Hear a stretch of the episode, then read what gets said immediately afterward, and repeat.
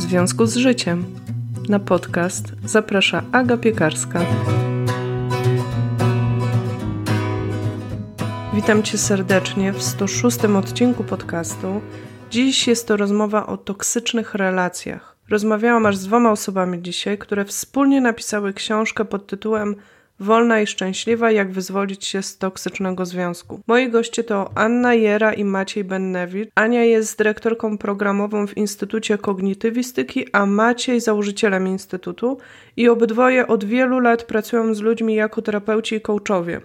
Także temat mają bardzo mocno rozpracowany, nie tylko teoretycznie, ale także poprzez pracę z ludźmi. I w dzisiejszym odcinku usłyszysz między innymi o tym, jak poznać toksyczną relację, i bardzo ważne jest to, że ta rozmowa dotyczy nie tylko związków romantycznych, ale także naszych relacji w pracy, koleżeńskich, przyjacielskich czy relacji w rodzinach. I jest bardzo mocno osadzona w naszych polskich realiach. Maciej i Ania szczegółowo opowiadają o różnych typach toksycznych osób, tak zwanych wampirów energetycznych, skąd się biorą takie zaburzenia, czego wampir szuka u swojej ofiary i jakie są etapy takiego toksycznego związku?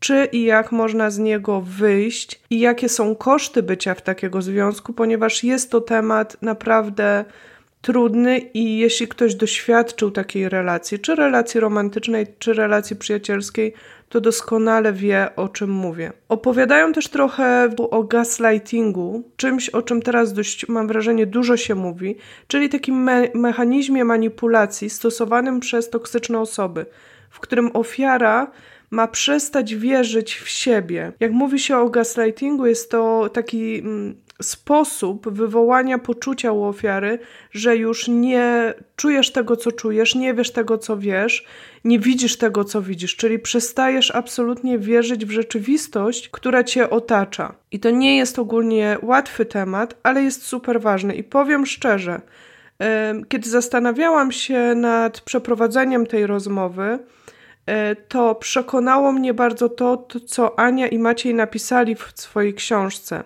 Tutaj będzie cytat.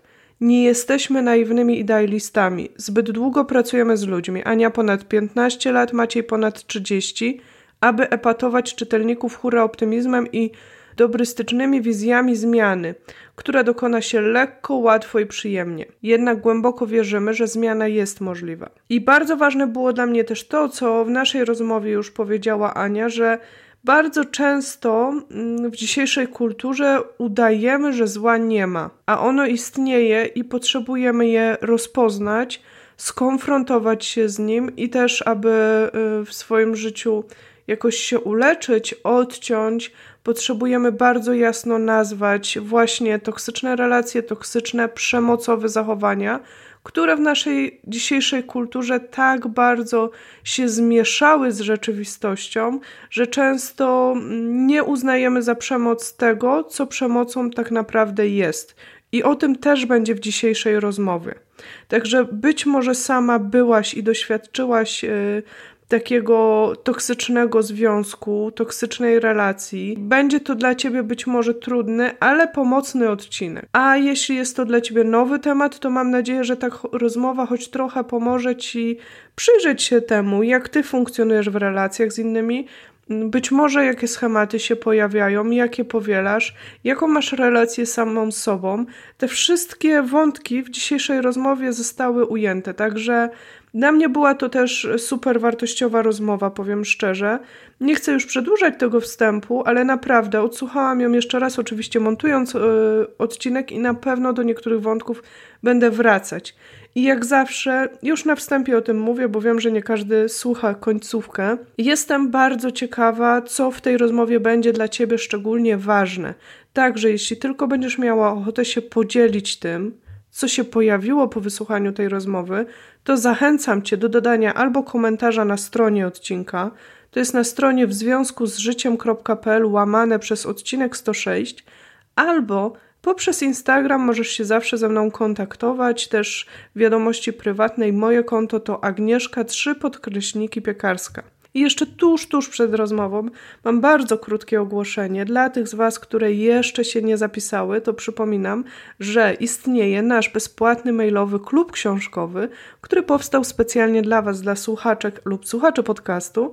Dowiedz się więcej na stronie w związku z życiem.pl łamane przez klub książkowy. Oczywiście wszystkie linki podaję, a wpisujesz je w wyszukiwarkę bez polskich znaków. I link znajdziesz też w opisie do tego odcinka, także możesz sobie bezpośrednio kliknąć. A teraz już serdecznie zapraszam Cię do wysłuchania dzisiejszej rozmowy. Dzień dobry, witam Was e, serdecznie, Aniu i Macieju.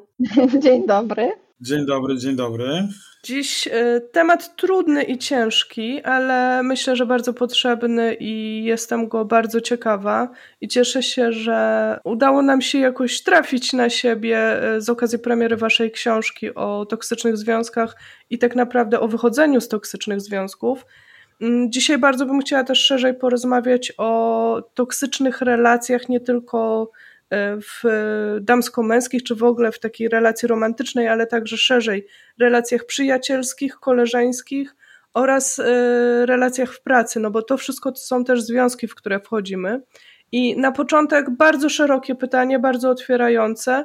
E, gdybyście mogli powiedzieć, czym się charakteryzuje toksyczna relacja? Toksyczna relacja charakteryzuje się tym, że mm, jest relacją, w której nie, nie, nie czujemy się dobrze, nie czujemy się wygodnie, e, nie możemy spełniać swoich e, pragnień i być takimi osobami naturalnymi, autentycznymi. Czyli je, jesteś w relacji, ale w momencie, kiedy pojawia się moment spotkania, nawet telefonu, czy jakiegoś kontaktu nawet mailowego, to pojawia się taki nieprzyjemny dreszcz, taki rodzaj pewnego napięcia. E, to jest taki moment, dobrze to widać w relacjach, nie? Na przykład ktoś do ciebie dzwoni i nie odbierasz tego telefonu od razu albo przeczekasz te 3-4 dzwonki i wolisz oddzwonić, czyli musisz się ogarnąć, zanim ten telefon odbierzesz. Czyli inaczej mówiąc, e, dominującą emocją w relacji toksycznej jest lęk, e, jest niepokój, czyli e, my doświadczamy tego w tej relacji i trochę nieustannie jakby jesteśmy w takim stand-by'u, co się wydarzy, czy będzie bardzo źle, czy tylko trochę źle czy jestem w porządku, czy jestem nie w porządku. Bardzo częstym takim echem jest poczucie winy, czyli coś, coś zrobiło mnie ok, ok, czy, czy jest wszystko w porządku, czy ktoś się mnie nie czepnie po tej drugiej stronie. I od razu może powiedzmy, że toksyczne relacje to nie tylko relacje w związkach intymnych, czy romantycznych, czy tam partnerskich, małżeńskich. Relacje toksyczne mogą występować wszędzie mogą występować w rodzinie generacyjnej, czyli pomiędzy rodzicami, dziećmi, wujkami, szwagrami. Mogą występować w, w, sytuacjach towarzyskich, przyjacielskich, koleżeńskich. Mogą występować w sytuacjach zawodowych i tam jest niestety bardzo często taka, takie napięcie, taka, taka głęboka frustracja i to, co nazywamy potocznie złą atmosferą pracy. My nawet nie wiemy często, jak wyrazić to, to, to napięcie, czy tą złą atmosferę, po prostu źle się czujemy. To jest ten moment, o matko, poniedziałek. O Boże, trzeba znowu iść do, do, do korpotyrki, do roboty. No i do, dopiero kiedy zaczynamy się, zaczynamy się temu przyglądać, no to nagle okazuje się, że wcale nie presja jakiegoś tam okropnego kapitalisty, wcale nie szef, ale może koleżanka z biurka naprzeciwko jest tą osobą, która powoduje, że moja relacja staje się relacją zatrutą. To ja tu jeszcze e, skręcę trochę w tej rozmowie w takie pytanie, bo jeśli sami mamy jakieś problemy lękowe, generalnie reagujemy na e, otoczenie w sposób lękowy, nawet jeśli pracujemy nad tym, tak, ale wiadomo, że to jest proces. Jeśli jesteśmy z rodziny, a jest, myślę, jesteśmy z Polski, jest duże prawdopodobieństwo, że jesteśmy z rodziny, to tyle przywiązania były no, nie takie, e, jak powinny być, że nas nie wspierały, czy wyrośliśmy w ogóle w toksycznych relacjach z rodzicami i mamy też jakieś tam przekonania wbudowane na temat tego, że generalnie ludzie tacy są, tak jest, nie ma czego oczekiwać, tak? Bo myślę sobie e, o tym, że jak to powiedzieliście, to się zaczęłam zastanawiać. Mm, ja ogólnie jestem osobą e, z dominującym lękiem, tak? I ja z tym lękiem też w te relacje wchodzę. Nie zawsze on jakby jest, wiecie, y, triggerowany z drugiej strony. okej, okay, a kiedy wchodzisz w relację z nową osobą, to jest naturalne. E, e, dla większości z nas jesteśmy lekko zaniepokojeni. Pytanie, czy to uczucie, e, bo jest dojmujące, czyli czy kiedy wchodzę w relację z moim partnerem, partnerką, z moim kolegą, koleżanką z biurka, to już trochę się znamy, czyli ta faza lęku, niepokoju przed nieznanym, atawistycznym nieznanym, jest już e, w zupełnie innym e, stopniu teraz, czyli ten lęk powinien ewoluować w to, że my się już rozpoznajemy i się znamy, bo my atawistycznie baliśmy się obcych, czyli baliśmy się nieznanego, bo nieznane nam zagrażało. I to w nas jeszcze niekiedy właśnie pogrywa, czyli te atawistyczne niepokoje związane z tym spotkaniem z nowym, z nieznanym osobą, sytuacją. Okej. Okay. Mhm to jest tak, że, że to, to lękowe nastawienie, ono wynika oczywiście z bardzo wielu czynników. To może być tak zwana konstytucja psychofizyczna. To może być y, oczywiście element y, samego przeżycia porodu przez dziecko, przez mamę. To może być y, oczywiście kwestia wychowania i socjalizacji, czyli tego, jak środowisko na nas wpływało, a nawet tego, w jakiej okolicy byliśmy wychowywani i czym byliśmy karmieni. Mnóstwo czynników wpływa na na tą taką konstytucję lękową, także kolejność narodzin. Prawda? Yy, inaczej wychowuje się dziecko w rodzinie pierwsze, a inaczej, inaczej czwarte. I abstrahując od tego, no ma, mamy często taką komponentę lęku i niepewności, yy, ale kłopot polega na tym, że, że wampir emocjonalny, bo o nim też piszemy w naszej książce dużo, czyli osoba, która ma skłonność do wykorzystywania innych i uzależniania ich, wyko, wy, wy, wy, nie tylko wykorzystuje to, to, to lękowe nastawienie, ale je wyczuwa. Sporo w książce piszemy też o takich, e, takich już, już, już mega ciężkich wampirach, tak? Nawet taki, jest kilka takich momentów, kiedy piszemy o przestępcach, o takich kryminalnych już wydarzeniach, przestępcach seksualnych i oni dość zgodnie wszyscy pisali potem w wywiadach, bo byli osobami badanymi, było całe, całe rozliczne badania nad tymi, tymi potwornymi, już potworami, wampirami, że oni bezbłędnie wyczuwali w swoich ofiarach e, tą komponentę lękową i w ten sposób je typowali. Kłopot polega na tym, że my wchodzimy do jakiegoś środowiska towarzyskiego, przyjacielskiego, sąsiedzkiego, zawodowego, różnych i jeśli tam jest wampir, to wampir jest tym łowcą. On ma te, te takie bardzo podstawowe, pierwotne instynkty mocno rozwinięte. On jest łowcą i łowi kogoś, żeby go sobie podporządkować, żeby dzięki niemu budować siebie, żeby po prostu, mówiąc skrótem, ssać energię. Więc to jest to niebezpieczeństwo, że kiedy my jesteśmy w tym, w tym lęku, to mamy, my to nazywamy takimi drzwiami otwartymi, prawda? Mhm. Masz drzwi otwarte, jednocześnie wysyłasz sygnały pod tytułem e, jestem osobą z, z tą komponentą lękową. E, wielu tych psychopatycznych morderców mówiło o tym, na przykład Boundy, taki, taki, mhm. taki bardzo słynny wampir. Mówił, że on rozpoznawał e, swoje ofiary po sposobie chodzenia. Zresztą robione były badania na ten temat. E, najpierw, najpierw ludzie wykonywali taki test, który badał ich komponentę lękową i cóż się okazywało, że te wszystkie osoby, które definiowały siebie jako osoby bardziej niepewne czy lękowe, miały tam wejść do biblioteki i na, nagrywała je po prostu taka przemysłowa kamera. I potem pokazywano to osobom, które definiowały siebie jako osoby no, psychopatyczne. I cóż się okazywało? Że w, w miksie tych różnych nagrań, no to te osoby o cechach psychopatycznych bezbłędnie wykrywały te, te osoby, identyfikowały te osoby, które wcześniej o sobie powiedziały, ja jestem raczej osobą wycofaną i lękową. Powiem szczerze, aż mi ścisnęło żołądek. Po sposobie wejścia do biblioteki, tak? Masz kamerę przemysłową, wchodzisz do biblioteki i sposób, w jaki ktoś wchodzi, te osoby, nie, nie żadni złoczyńcy, to byli studenci, ludzie po prostu zrekrutowani do dużego badania. Oni bezbłędnie identyfikowali te osoby, które powiedziały sobie, ja jestem raczej wycofana, niepewna, lękowa. Więc my wysyłamy sygnał pewnej gotowości czy uległości, y, y, trochę tak jak w starych baśniach czy bajkach, bajkach też niemieckich, zjedz mnie. Mhm. Zjedz mnie, zły wilku. Oczywiście robimy to nieświadomie. Jesteśmy nieświadomi, że taki program e, realizujemy, taki wzorzec realizujemy, bo zostajemy do tego zainicjowani w okresie dzieciństwa, czyli uczą nas, nasze środowisko wychowawcze, w jaki sposób my mamy funkcjonować, czyli przyjmujemy właśnie tę pozycję często uległości, e, nadmiernej uległości i podporządkowania i z, tym, z tą uległością potem idziemy w dorosły świat. Wampir wykorzystuje jeszcze jeden mechanizm, bo on z jednej strony potrafi być dominujący, ale z drugiej strony potrafi grać świetnie rolę ofiary.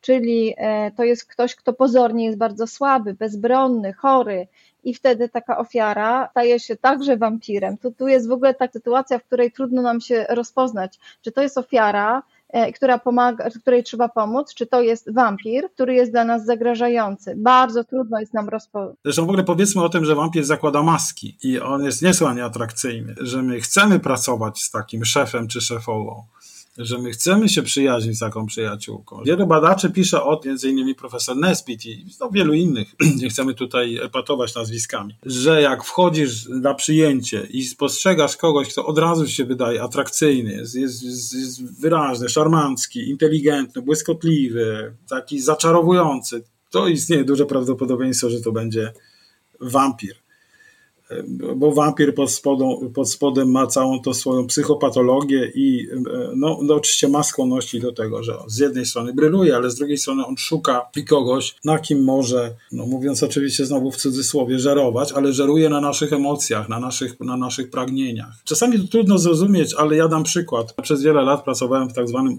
otwartym szpitalnictwie psychiatrycznym. W dużej, jakiś okres czasu w tak zwanej małej psychiatrii. Mała psychiatria, wtedy używało się takiej nomenklatury dla wszystkich zespołów lękowych, nerwicowych, dla lżejszych stanów depresyjnych, a duża, no, poważniejsze problemy. I najtrudniejszy moment w jednym z oddziałów, w którym pracowałem, to był moment przyjęcia nowych pacjentów na oddział. No, był jeden dzień. Tak? Jeden dzień był, był wypisy, drugi dzień było przyjęcia pacjentów. Koledzy i koleżanki nie lubili tych dyżurów wieczornych czy nocnych i poranka wtorkowego, bo przyjęcia były w poniedziałki, ponieważ od popołudnia poprzez wieczór, a często całą noc, odbywało się straszenie nowych pacjentów przez starych. O, takie leki dostałeś? O matko, to będziesz mieć objawy a który terapeuta się będzie tobą zajmował? No i Ksiński. O, i Ksiński to ci nie pomoże.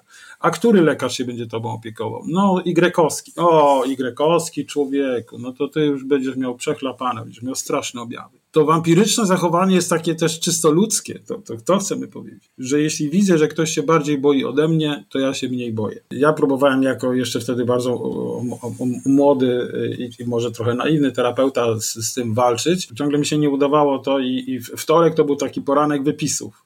Mniej więcej jedna trzecia pacjentów, którzy zostali przyjęci w poniedziałek, wypisywała się na własne życzenie we wtorek.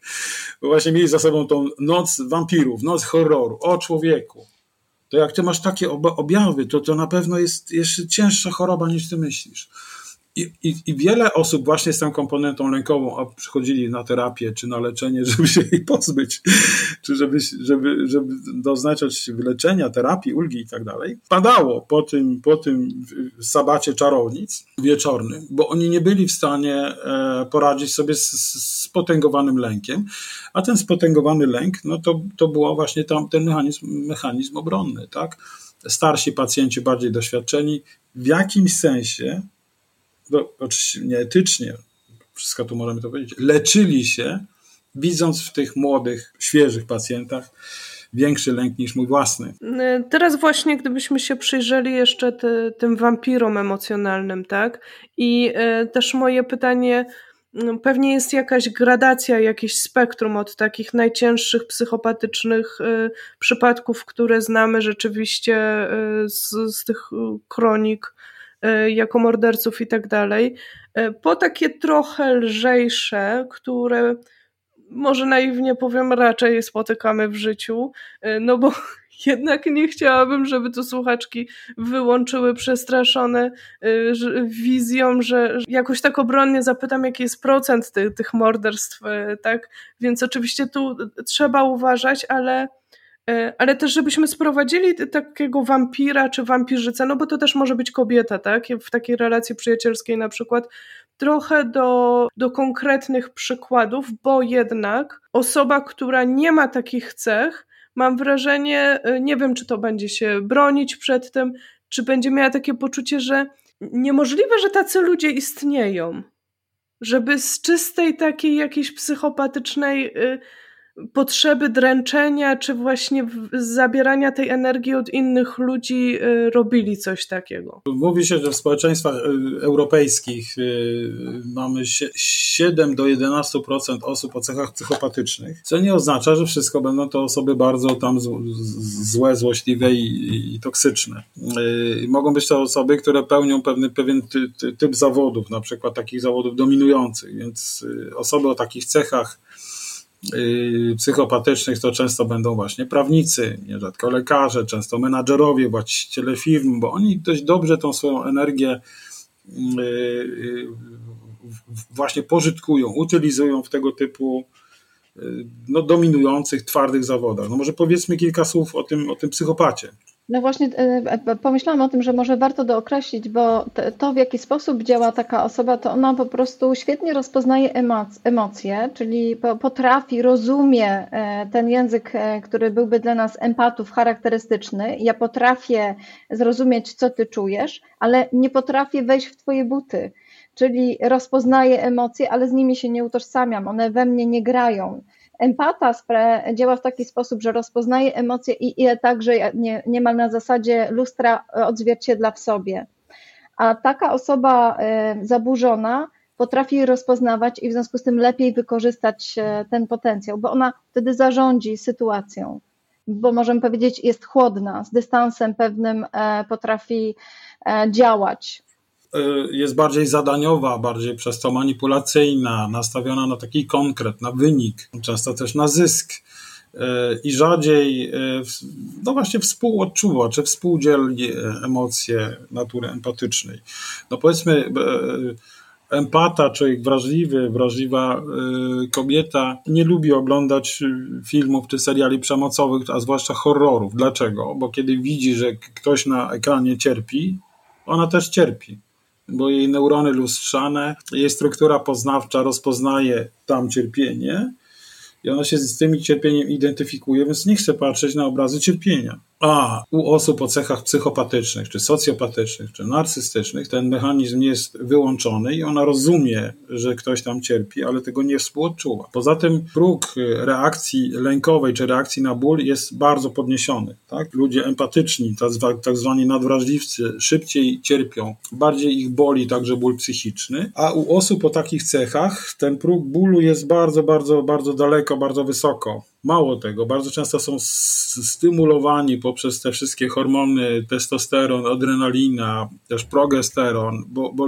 lubią te wyzwania, lubią elementy siłowe, często też ek, ekstremalne sporty, działania. Osoba y, o, o tej komponencie wrażliwej, niekoniecznie lękowej, wrażliwej, woli te hormony szczęścia i łagodności, czyli woli hormony y, serotoninowe, endorfinowe, czyli tę te, te łagodność, tak? A tamci strzał, łubudu, tak? Adrenalina, a potem kortyzole, czyli musi być walka. I y, z tych 7-11% oczywiście tylko bardzo nieliczna grupa to są tacy ludzie, którzy w sposób bardzo świadomy tworzą relacje uzależnieniowe, w, w których wykorzystują inne osoby. Częściej spotykamy takie osoby o cechach, nazwijmy to wampirycznych, właśnie dlatego, że one w relacjach przyjacielskich, rodzinnych, zawodowych leczą swoje deficyty z dzieciństwa. W ten sposób starają się pełnić siebie. No tak jest z osobami narcystycznymi. Mówimy o tych dwóch rodzajach narcyzmu.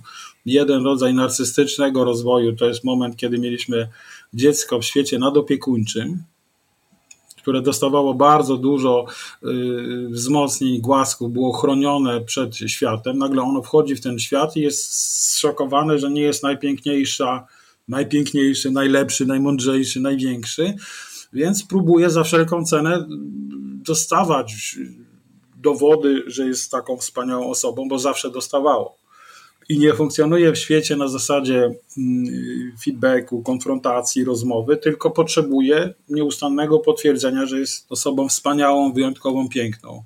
Drugi typ narcyzmu to jest, to jest sytuacja, w której dziecko było umniejszane, represjonowane, kontrolowane, nastawione na wyniki, więc nagle urasta do dorosłości, do świata, w którym musi te wyniki realizować. Jest, jest sztywne, oziębłe, właśnie bra w braku empatii, ale też narcystyczne, no bo dowody w postaci materialnego wyniku, w postaci sukcesu, awansu, to są dowody, które dają podbudowę y, jego poczucia wartości, które pod spodem tych wszystkich masek jest bardzo niskie, bo ten mechanizm wychowania zdruzgotał w dziecku jego własne poczucie wartości, bo albo ono było umniejszane przez kontrolę, albo było sztucznie pompowane i, nie, i nieurealniane. Więc mamy dorosłego, który ma cechy narcystyczne, albo wynikające z bycia dzieckiem pod presją, albo wynikające z bycia z dzieckiem zagłaskanym, ale pod spodem jest ogromny brak poczucia wartości, niepewność. I teraz taka osoba wchodzi w relację i próbuje w tej relacji swoje narcystyczne gry wygrywać kosztem innej osoby. Czyli kochaj mnie, powiedz, że jestem silny, doceń mnie i tak dalej. Osoba narcystyczna ma taką czarną dziurę w sobie, której nie sposób tymi komplementami w żaden sposób zaspokoić. Dlatego jest tak bardzo y, zatruwająca, bo ona chce więcej i więcej i więcej, bo ta dziura jest paląca, nie do zatkania, bo można ją zatkać tylko i wyłącznie dzięki własnemu procesowi, czyli ta miłość zaczyna się od wewnątrz, nie da się napełnić jej z zewnątrz. Bo zawsze będzie ktoś, kto będzie atrakcyjniejszy, lepszy, silniejszy, mądrzejszy, mogę tu wymieniać, E, a ona chce być ta naj. E, naj możemy stać się tylko i wyłącznie dla siebie. Czyli ten proces musi się zacząć od drugiej strony. Taka osoba narcystyczna e, czy toksyczna potrzebuje zrozumieć, że miłość może dać sobie tylko i wyłącznie sama, i w długim procesie to się zdarza. Czyli to trochę jak z osobą E, która nadużywa alkoholu albo jakichś innych substancji e, psychoaktywnych, że ona najpierw musi sobie powiedzieć, dziś jestem taką osobą i podobnie z osobą toksyczną, dziś jestem osobą toksyczną, bo czerpię korzyści od innych, ale nie wymieniam się na nic. Na nic. Osoba zdrowa jest gotowa ponosić e, pewne koszty, odpowiedzialność, a osoba toksyczna nie. Ona chce tylko dostawać. E, osoba zdrowa jest świadoma tego, co wnosi do relacji i co chce dostawać. Osoba toksyczna ma poczucie, często przecenia swoje zdolności siebie, wnosząc rzekomo to do relacji i oczekując w zamian tym bardziej podporządkowania, bo przecież ja tutaj tworzę świat dla naszego, dla naszej rodziny na przykład. To w związku z tym ty musisz się podporządkować, albo wy wszyscy musicie się podporządkować, bo ja stworzyłem albo stworzyłam wam ten świat. A, a z kolei socjopata, no to jest taka osoba, która nie, nie bardzo szanuje yy, i uznaje w ogóle, zinternalizowała, czyli uznała za swoje te wszystkie normy społeczne, kulturowe, prawne. Ona się ugina tylko wtedy, kiedy jest kontrolowana, a kiedy nie ma kontroli, kiedy nie ma tej, tej kamery przemysłowej, to łamie reguły, łamie zasady. To, to, to, może nie zabrzmi zbyt popularnie, ale niestety w Polsce mamy pewien taki rys socjopatyczny. No na przykład wszyscy, do, do uogólnienia, ale bardzo wielu kierowców łamie przepisy ruchu drogowego. My w Polsce traktujemy y, znak z ograniczeniem prędkości jako y, propozycję, a nie jako zasadę. E, ja staram się od wielu lat jeździć w miarę, w miarę zgodnie z ruchem, z zasadami ruchu drogowego. No jestem traktowany przez większość kierowców jako taki e, pierdoła. Wszyscy na mnie trąbią, objeżdżają mnie, no bo jest 50, jadę 50. No trochę ten polski cwaniak taki e, mhm. przysłowiowy, tak? Polski cwaniak ma właśnie ten, ten rys socjopatyczny, tak? czyli właściwie są jakieś przepisy, ale trzeba natychmiast zobaczyć, jakie można obejść. I teraz, jeśli ten rys y, jest przeniesiony na przestrzeń związku, relacji, firmy, to on znowu jest taki właśnie y, toksyczny, nie? No bo na przykład y, szef namawia do tego, żeby łamać prawo, albo y, kierownik jakiegoś działu tutaj kombinuje, jak ominąć przepisy, albo wpisać fałszywe dane w raport. I to też jest zatruwające relacje, nie? Bo ja sobie myślę, kurczę, no szef mnie tutaj zmusza, żebym ja sfałszował Excela, to mogą być nawet bardzo proste rzeczy, nie? No sklep, sklep spożywczy gdzie kierownik sklepu mówi, o to przemetkujmy tutaj te jogurty, bo, bo są w ostatnim terminie do spożycia. Nie? Przemetkujmy. To, to jest paradoksalnie częste zjawisko. No jest niesłychanie toksyczne. Dlaczego? Bo ono psuje nam firmę, bo psuje nam rzeczywistość, bo jeżeli nie Twoje kompetencje y, decydują o jakości pracy, tylko na przykład y, nepotyzm, kolesiostwo, to, że jesteś córką, żoną, kuzyna, wujka, szwagra, to to jest zatrucie relacji. Jeżeli ludzie w, w, w, okolicy, w powiecie, w gminie dostają pracę, bo znają wójta, to to jest zatruwające relacje i to jest socjopatyczne. Nie, nie trzymamy reguł społecznych. No i wreszcie jest ten trzeci, o którym zaczęliśmy mówić, czyli psychopata, czyli ten, który karmi się emocjami konkretnej osoby w konkretnych relacjach. Yy, no i bywa takim często manipulatorem, prawda? Czyli manipuluje. Już Alabama o tym mówiła przed chwilą. Na przykład zakłada maskę ofiary i to znowu jest takie bardzo polskie. No bo my w Polsce y, jesteśmy społecznie y, inicjowani w taki sposób, że ofiarę trzeba y, wspierać, ofiarę trzeba otoczyć specjalnymi względami. Więc jeśli mamy do czynienia z wampirem, który jest w masce ofiary, to jest nam cholernie trudno postawić granicę, bo taka osoba poprzez swoją chorobę chorobę czy swoje, e, swoją słabość może świetnie kontrolować i świetnie manipulować, bo może powiedzieć: Ja się źle czuję, nie możesz mi tak mówić, nie możesz tego robić, nie możesz w taki sposób e, działać, bo ja wtedy e, zaczynam mieć gorsze samopoczucie. I już jesteśmy w pułapce. Tak, i to jest mocna domena kobiet. Jest różnie. Jest akurat z tym różnie, bo mężczyźni także chorują i w związku z tym także przyjmują pozycję ofiary. E, natomiast trudniej się mężczyznom jest przyznać do słabości, to fakt. Moi rodzice nie żyją już od wielu lat i ja o tym też mówię często publicznie, bo, bo, bo też my jako, jako coache, terapeuci trzymamy się takiej zasady mów o sobie, bo to jest, bo to jest wiarygodne, nie, nie mów o innych I, i miej odwagę powiedzieć o swoich przeżyciach i doświadczeniach, bo świat jest dość zakłamany. Z moi rodzice byli taką klasyczną parą tańczących wampirów. Moja matka y, ofiara, ojciec sprawca, ojciec narcystyczny, psychopatyczny, matka uległa ale oboje wykorzystywali ten mechanizm. Bo na przykład mój ojciec w wyniku tam wczesnodziecięcych problemów i operacji był niedosłyszący. Więc perfekcyjnie to wykorzystywał, żeby, żeby grać różne gry rodzinne. Na przykład słyszał tylko to, co chciał słyszeć, a nagle głuchł wtedy, kiedy jest mu, mu to było niepotrzebne. Swoim też y, y, krzykiem, niedosłyszeniem y, terroryzował rodzinę. Bardzo często wykorzystywał to niedosłyszenie, żeby, żeby na przykład upokorzyć kogoś, bo ktoś musiał powtarzać, no dziecko, musiał powtarzać jako jakieś słowo czy jakieś stwierdzenie, które było wstydliwe, upokarzające. No, ja nie słyszę, powtórz jeszcze raz. W czym zawiniłeś? No to mówisz, tak? Spowiadasz. Ojciec nie słyszy. Jeszcze raz powtórz. Od takiego terroryzowania właśnie, manipulacyjnego, trochę dziecko się czuło jak na przesłuchaniu, w którym ten srogi ojciec, srogi oficer nagle nic, nic nie słyszy, poprzez na przykład ustawianie wszystkich tam telewizorów, głośników bardzo głośno, zakłócających hałas, no bo on nie słyszy, nie?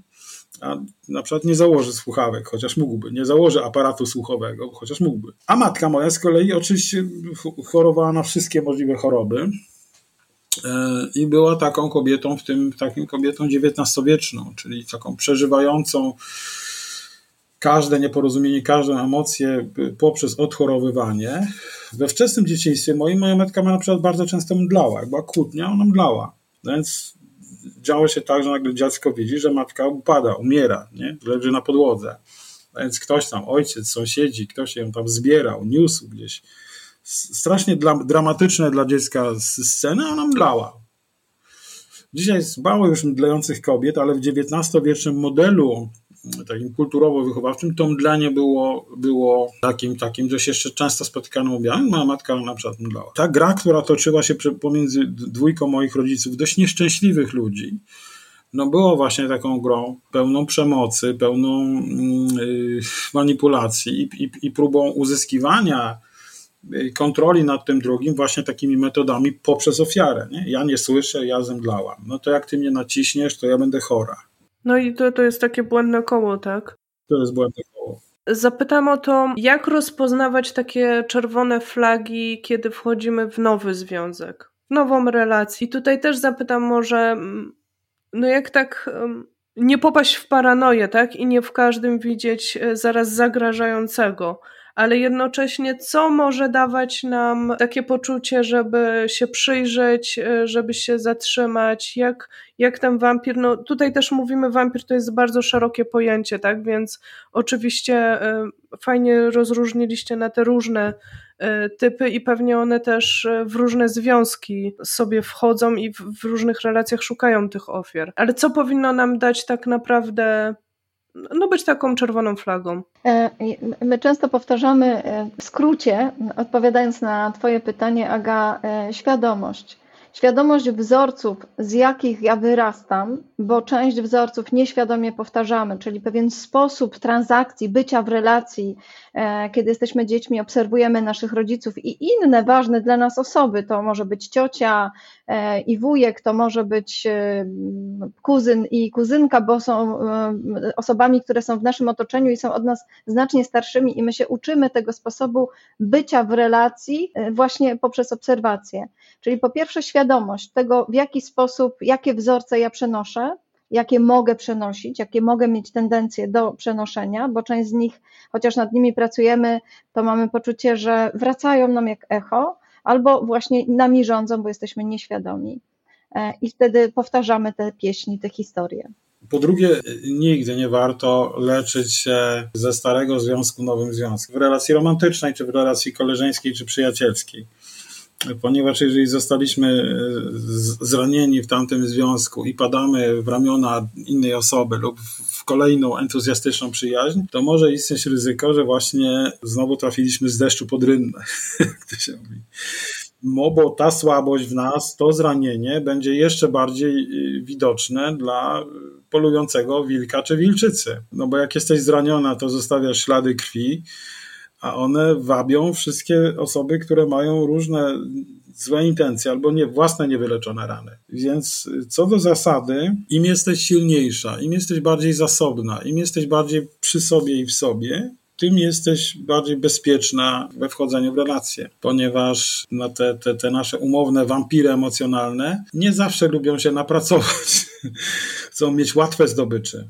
Więc jeśli, jeśli w jakimś towarzystwie jest tak zwana zraniona sarenka czy zraniony jelonek, to łatwiej tego jelonka czy sarenkę upolować, niż próbować się zmierzyć z kimś, kto jest silny, wie czego chce, jest zasobny, ma oparcie w swoim środowisku, w swojej rodzinie, ceni swoje kompetencje. No więc nawet jak wejdziesz do takiego środowiska zawodowego i zobaczysz, że tam jest drętwa atmosfera i mnóstwo takiego właśnie wykorzystywania, manipulacji, to szybko się ten zawiniesz, tak? Po dwóch miesiącach stażu pomyślisz sobie, nie, to nie jest firma dla mnie. Więc im bardziej jesteś świadoma, im bardziej jesteś przy sobie i w sobie, im bardziej jesteś zasobna, tym mniejsze niebezpieczeństwo, że taka relacja się przydarzy. No, my o tym piszemy w książce, mówiliśmy o tym też w naszych webinarach, że, że jest kilka, kilka faz, kilka symptomów, które w takiej relacji toksycznej się odbywają. Pierwsza to jest oczywiście y, takie zauroczenie, zakochiwanie któremu zresztą towarzyszy bardzo intensywny wystrzał hormonów, które mogą zaślepiać nas, no bo jest wtedy tak nam przyjemnie i chcemy tak się bardzo zlepić i właściwie wszystko razem chcemy. W tej fazie 1 plus 1 równa się 1, wszystko chcemy być, robić razem. I to jest idealny moment, żeby taka osoba toksyczna nas coraz bardziej zlepiała ze sobą i odcinała, od tego świata, e, który mógłby być zagrażający, który mógłby powiedzieć, słuchaj, coś tu jest nie tak, e, albo zobacz, zauważ to, e, bo taka osoba trochę jest jak w tych mitach o syrenach, o syrenim śpiewie. Ona nuci nam tę pieśń, którą my chcielibyśmy usłyszeć, bo ona ją świetnie rozpoznaje, więc karmi nas tymi wszystkimi komplementami, jest urocza, cudowna i potrafi nawet i rok, i dwa w taki sposób funkcjonować, oczywiście z pewnymi przerwami, ale to trwa całkiem długo niekiedy, bo wampir potrafi być bardzo cierpliwą osobą. E, jest właśnie jak kot polujący, który czeka, aż ofiara e, postanowi się ruszyć, czyli aż ofiara zacznie e, działać na rzecz wampira. I to nie tylko musi dotyczyć związków romantycznych, bo może też dotyczyć takich związków no, zawodowych. O, fantastyczna szefowa o jaka, jaka, jaka, jaka inteligentna, jaka jest ona kreatywna i już, już możemy utonąć w tej fazie zakochania, tak? Albo wspaniała koleżanka, taka pełna energii, intuicyjna, zapraszająca, entuzjastyczna i nagle okazuje się, że ona wampiryczna. No, ostatnio mojej córce się taka sytuacja przydarzyła, że no, super rewelacyjna koleżanka. Absolutnie razem spędzają czas i, i, i, wszystkie wyjazdy. I nagle okazuje się, że koleżanka jest potwornie zazdrosna o wszystkie inne relacje. Nie? Dziewczynki mają tam po 15 czy 16 lat i nagle okazuje się, że koleżanka jest wampiryczna. E, no bo mm, jest zawłaszczająca, jest za każdym razem wściekła i jak to, jak to mówi córka, spruła się na mnie drugi czy trzeci raz, bo ja nagle śmiałam y, pójść na pizzę z innymi osobami na przykład, nie, nie, nie, nie z nią, nie? I, I to może być też taki, taki element właśnie tego zauroczenia, zakochania. Czyli jest, jest nagle takie sklejenie, fascynacja przyjacielsko-koleżeńska i nagle pojawia się właśnie ta faza druga, zazdrość, umniejszanie, no ty, ty wcale nie jesteś taka, taka wspaniała, zobacz, inni są gorsi, inni cię wykorzystują, tylko ja cię rozumiem, tylko ja jestem osobą właściwą do tego, żeby cię rozumieć, być z tobą, być z tobą w kontakcie. E, no kwestionowanie następuje bardzo szerokie, bo powoli e, zaczynasz się uzależniać od takiej osoby, czyli ona mówi na przykład, e, o widzisz, odniosłaś sukces, dlatego Agnieszka, odniosłaś sukces, bo mnie posłuchałaś. Jakbyś posłuchała mnie wtedy, kiedy odniosłaś porażkę, to też byś miała sukces, ale nie posłuchałaś mnie i masz porażkę, twoja wina. Więc e, w takiej fazie zawsze sukcesy są e, sukcesami wampira, a porażki zawsze są e, porażkami ofiary. To jest bardzo uzależniające. Pierw mówi, zobacz, jak mnie słuchasz, to dobrze na tym wychodzisz. Zobacz, jaka jestem dla ciebie czuła, opiekuńcza, jaką jestem fajną kumpelą. Tylko ja. My tworzymy zupełnie unikalną więź. A jak przestajesz mnie słuchać, to ponosisz, ponosisz klęski. Widzisz, po co, po co posłuchałaś? Kolegi, męża, mamy, to błąd. Czyli takie pranie mózgu, tak? Uzależnianie od siebie mhm. i, i jeszcze bardziej wplątywanie w takie no coraz bardziej zawikłane emocje, tak? No bo coraz trudniej słuchać siebie i, i jakoś się w tym odnaleźć, jak ktoś nas tak osacza jak bluszcz i, cały czas tutaj tak. E, pokazuje odpowiednią narrację do tej e, relacji, do tego wszystkiego, co wokół się dzieje.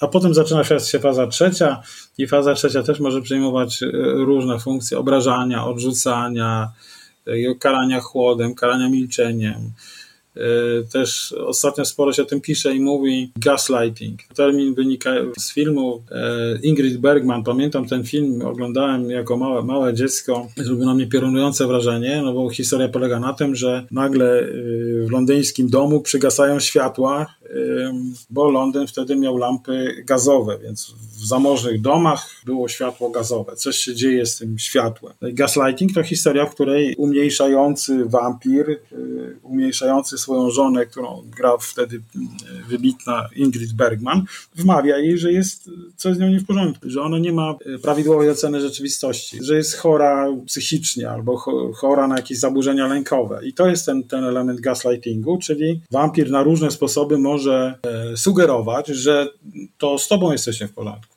Jesteś nadmiernie lękowa, przewrażliwiona, a przede wszystkim, że masz niewłaściwą e, ocenę sytuacji, nierealnie widzisz tą rzeczywistość, nic się nie dzieje. Ingrid Bergman w tym filmie grająca tę postać słyszy na przykład szuranie na strychu, przestawianie jakichś mebli i przychodzi ten mąż i mówi, co znowu miałaś atak?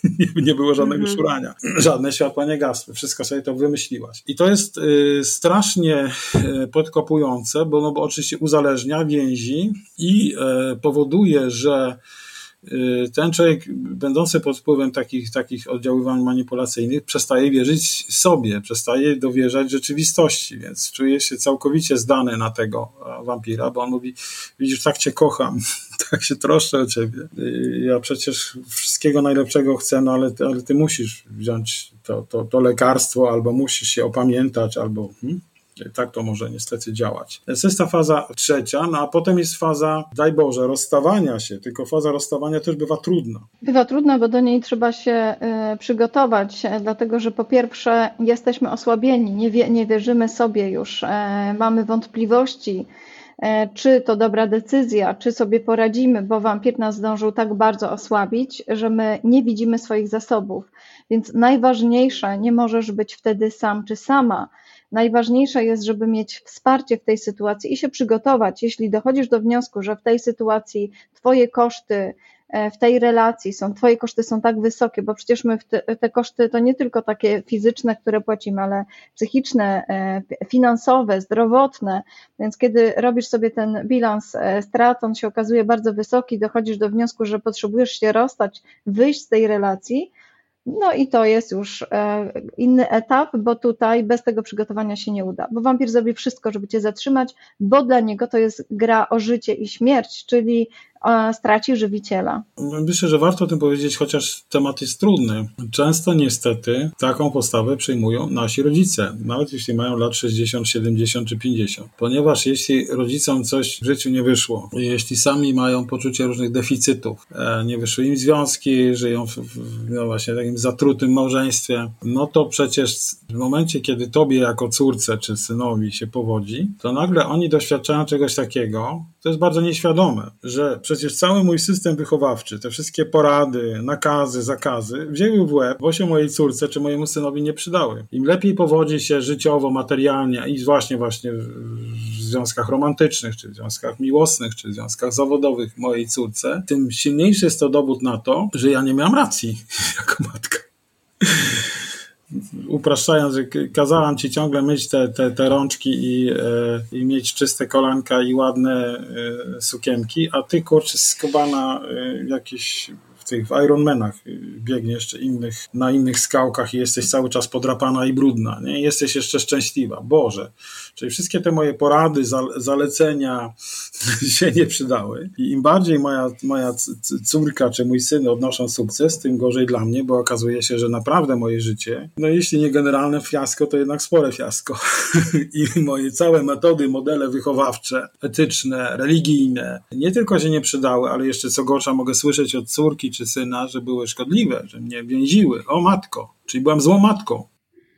Taki rodzic będzie się bronił wtedy, czy będzie specjalnie próbował zatruć y, świadomie, nieświadomie życie y, dziecka? Jedno i drugie. No więc y, zdarza się tak, że w małżeństwie tej córki dzieje się coś niedobrego, mąż stracił pracę, a córka słyszy od swojej matki, widzisz, nie mówiłem ci, to nie rób jest, to jest leń. Zdarzyła się zdrada, ale małżeństwo chce się, chce się odbudować. Córka zwierza się swojej matce czy ojcu i, i, i słyszy, no rzuć go, rzuć go w cholerę. To jest, to jest łajdak. No to jest, o, oczywiście, on był lubieżnik, potworny, jak się mówi tak brzydko, dziwkarz, no rzuć go w cholerę, nie? I ona, no bo co, im gorzej, tym lepiej. Mhm im gorzej. To, to, to, może być oczywiście obrona, nie? Że, że, że matka, czy ojciec, czy rodzice mówią, no ja miałem ciężkie życie, no mnie nie rozumiesz, ja ci dawałem wszystko, co najlepsze. To jest często dowód tego, że ci, ci rodzice właśnie z pokolenia 50, 60, 70 latków nie przepracowali sami swoich traum, swojego dzieciństwa, ale czasami bywa to też niestety też działanie wrogie, uzależniające czy wampiryczne, nie? no to pakuj się córcia, to przyjdź do mnie. Nie? I nie ma tutaj konstruktywnego e, myślenia pod tytułem idź dziewczyno ty na terapię, przepracujcie sobie to małżeństwo, poukładaj siebie, tylko jest o, no wreszcie z tym łobuzem, z tym Krzyśkiem, Rafałem, Arturem, Januszem skończyła, no to ja mogę powiedzieć, no widzisz, nie mówiłam ci, nie mówiłam ci, nie, nie wyjeżdżaj, nie idź tam do tej pracy, nie idź do tego, do tego tam Krzyśka, Janusza, Artura. No to, to nie jest najpiękniejszy rys ludzkiej natury, ale tak jak powiedzieliśmy, bronimy się tak jak umiemy. I mniej mm -hmm. jesteśmy świadomi, im, im, im bardziej te, te trucizny nam się wplątały w tkankę naszej osobowości i w nasze reguły gry społeczno-relacyjnej, tym częściej nam się zdarza mieć taką y, złośliwą satysfakcję. No, znowu w życiu mi nie wyszło, nuci sobie smutna córka, a matka mówi, no widzisz, taka byłaś mądra, krytykowałaś mnie, widzisz, kobiety mają ciężko, ty też masz ciężko. No to jest Myślę, że to jest trudny temat i ja sobie nawet wyciągnęłam jeden y, z cytatów z waszej książki o tym, y, co jest przemocą. Tutaj tylko może zdanie podam, że przemocą jest nie tylko krzyk, agresja fizyczna lub poniżanie, jak często się sądzi w naszej nieświadomości zbiorowej oraz nawykach kulturowych i istnieje mnóstwo przekłamań. Tymczasem przemoc to kontrolowanie, cynizm, złośliwe uwagi, umniejszanie znaczenia działań drugiej osoby, szydzenie z jej płci, roli, zawodu, wyglądu, wyśmiewanie jej decyzji i podam cały ten tyta, mhm. cytat mhm. na pewno na stronie i w notatkach y, i też na mediach społecznościowych, bo często jest tak, że to też o czym mówiliście, to jest tak mocno wplecione w nas, w naszą kulturę, w nasze rodziny, czy w pracę. Ja jestem taką osobą, która ma CV tak zwanego skoczka, czyli po roku każdej pracy i gdzieś tam się czuję już, że to ja powinnam się przystosować do tych toksycznych y, rzeczy, a nie oczekiwać, że y, może nie tyle idealnie, no bo ja też się y, leczę z jakiegoś idealizmu, tak? Rozumiem, że pewne przeszkody, problemy są naturalne, ale jednak atmosfera takiej toksyczności którą się wyczuwa i która na co dzień nie prowadzi do wyników, tylko wręcz odwrotnie, jest po prostu nie do zniesienia. Także myślę sobie, że też to bardzo warto zaznaczyć, e, bo czasami żyjemy w takim przeświadczeniu, że nie mamy czego oczekiwać za dużo, idealnych relacji nie ma, lepsze to niż nic.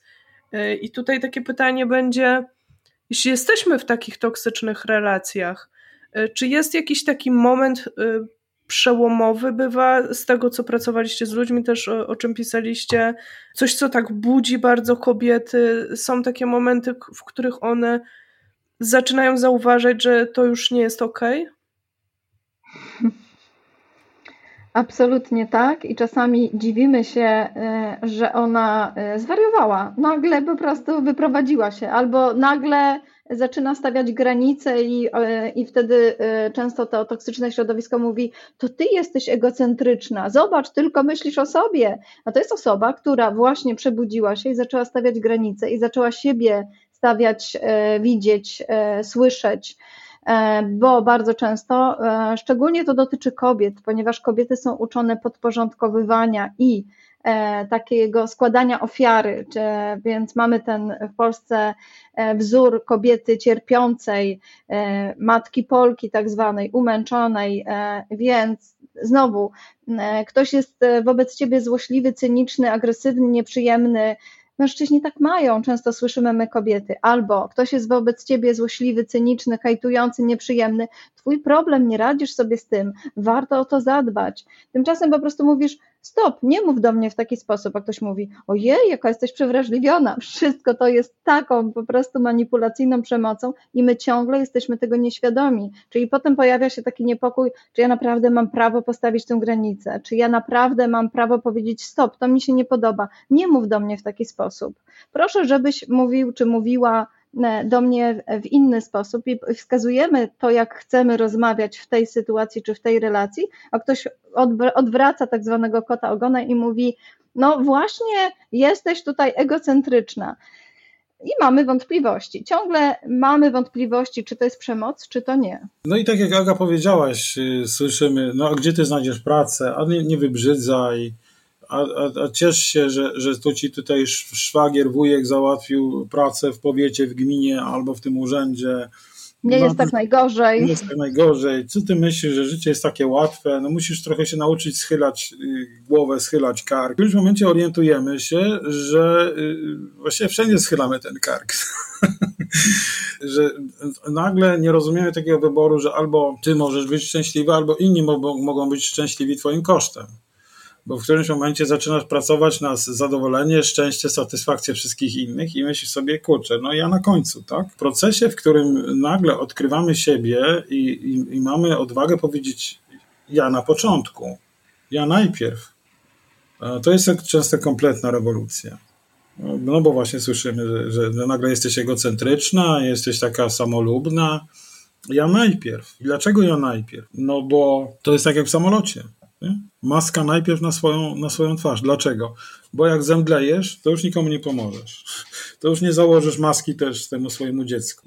Bo jak nagle będzie gwałtowne niedotlenienie albo zatrucie tlenkiem węgla czy innymi gazami, które tam wylecą, no to już, już nic nie zrobi. Ale to jest ten los kobiet XIX-wiecznych, czyli modelu XIX-wiecznych. Moje babki na przykład przeciągnęły swoje dzieci, czyli moich rodziców przez, przez wojnę i umarły, ponieważ były tak wyeksploatowane, tak zmęczone, tak, tak zniszczone tym oddawaniem siebie, że już nie miały przestrzeni i siły na, na życie. To jest zresztą taki syndrom dość częsty wśród naszych klientów czy pacjentów. Ja też trochę to mam niestety, że jak przychodzi urlop, to jestem, to jestem chory. nie potrafię wypoczywać, bo jak przychodzi urlop, to ja nie wiem, co ja mam zrobić, tak? bo ja cały czas jestem na wysokich obrotach, więc jak przychodzi urlop, no to to jest ten moment, kiedy ciało może odreagować. I jak już nie masz tych zwartych pośladków i takiej tej, tej sztywności, gotowno, gotowości do, do dawania siebie na 100%, no to hello, jest jakiś wirus.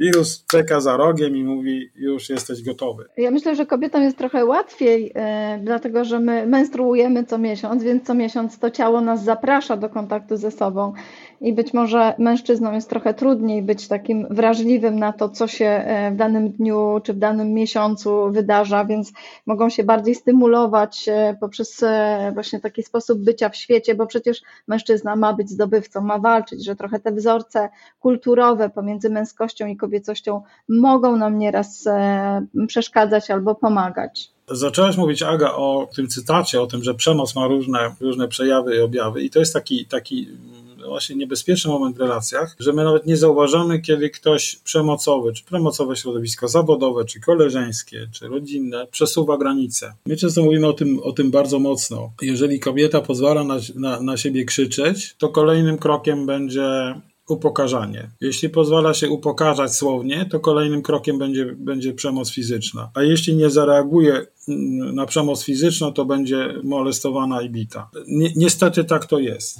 I to nawet nie jest, nie jest w naturze tych takich potworów mm, psychopatycznych morderców, tylko to jest natura relacji. To jest też trochę o, o nas jako o społeczeństwie polskim, że jeżeli my pozwalamy y, na to, żeby jakieś systemy, jakieś grupy rozmiękczały nasz, nasz, y, nasze poczucie wolności, tak? Jeśli coraz bardziej godzimy się na różnego rodzaju kompromisy, no to nagle stajemy się takim społeczeństwem budyniowym, tak? Wszystko nam można wcisnąć, wszystko pomieścimy. Ja często daję taki przykład, y, jak, jak, jak wybuchła wojna, e, pierwsza wojna w Zatoce, czyli Amerykanie i siły tam natowskie wystąpiły przeciwko Irakowi.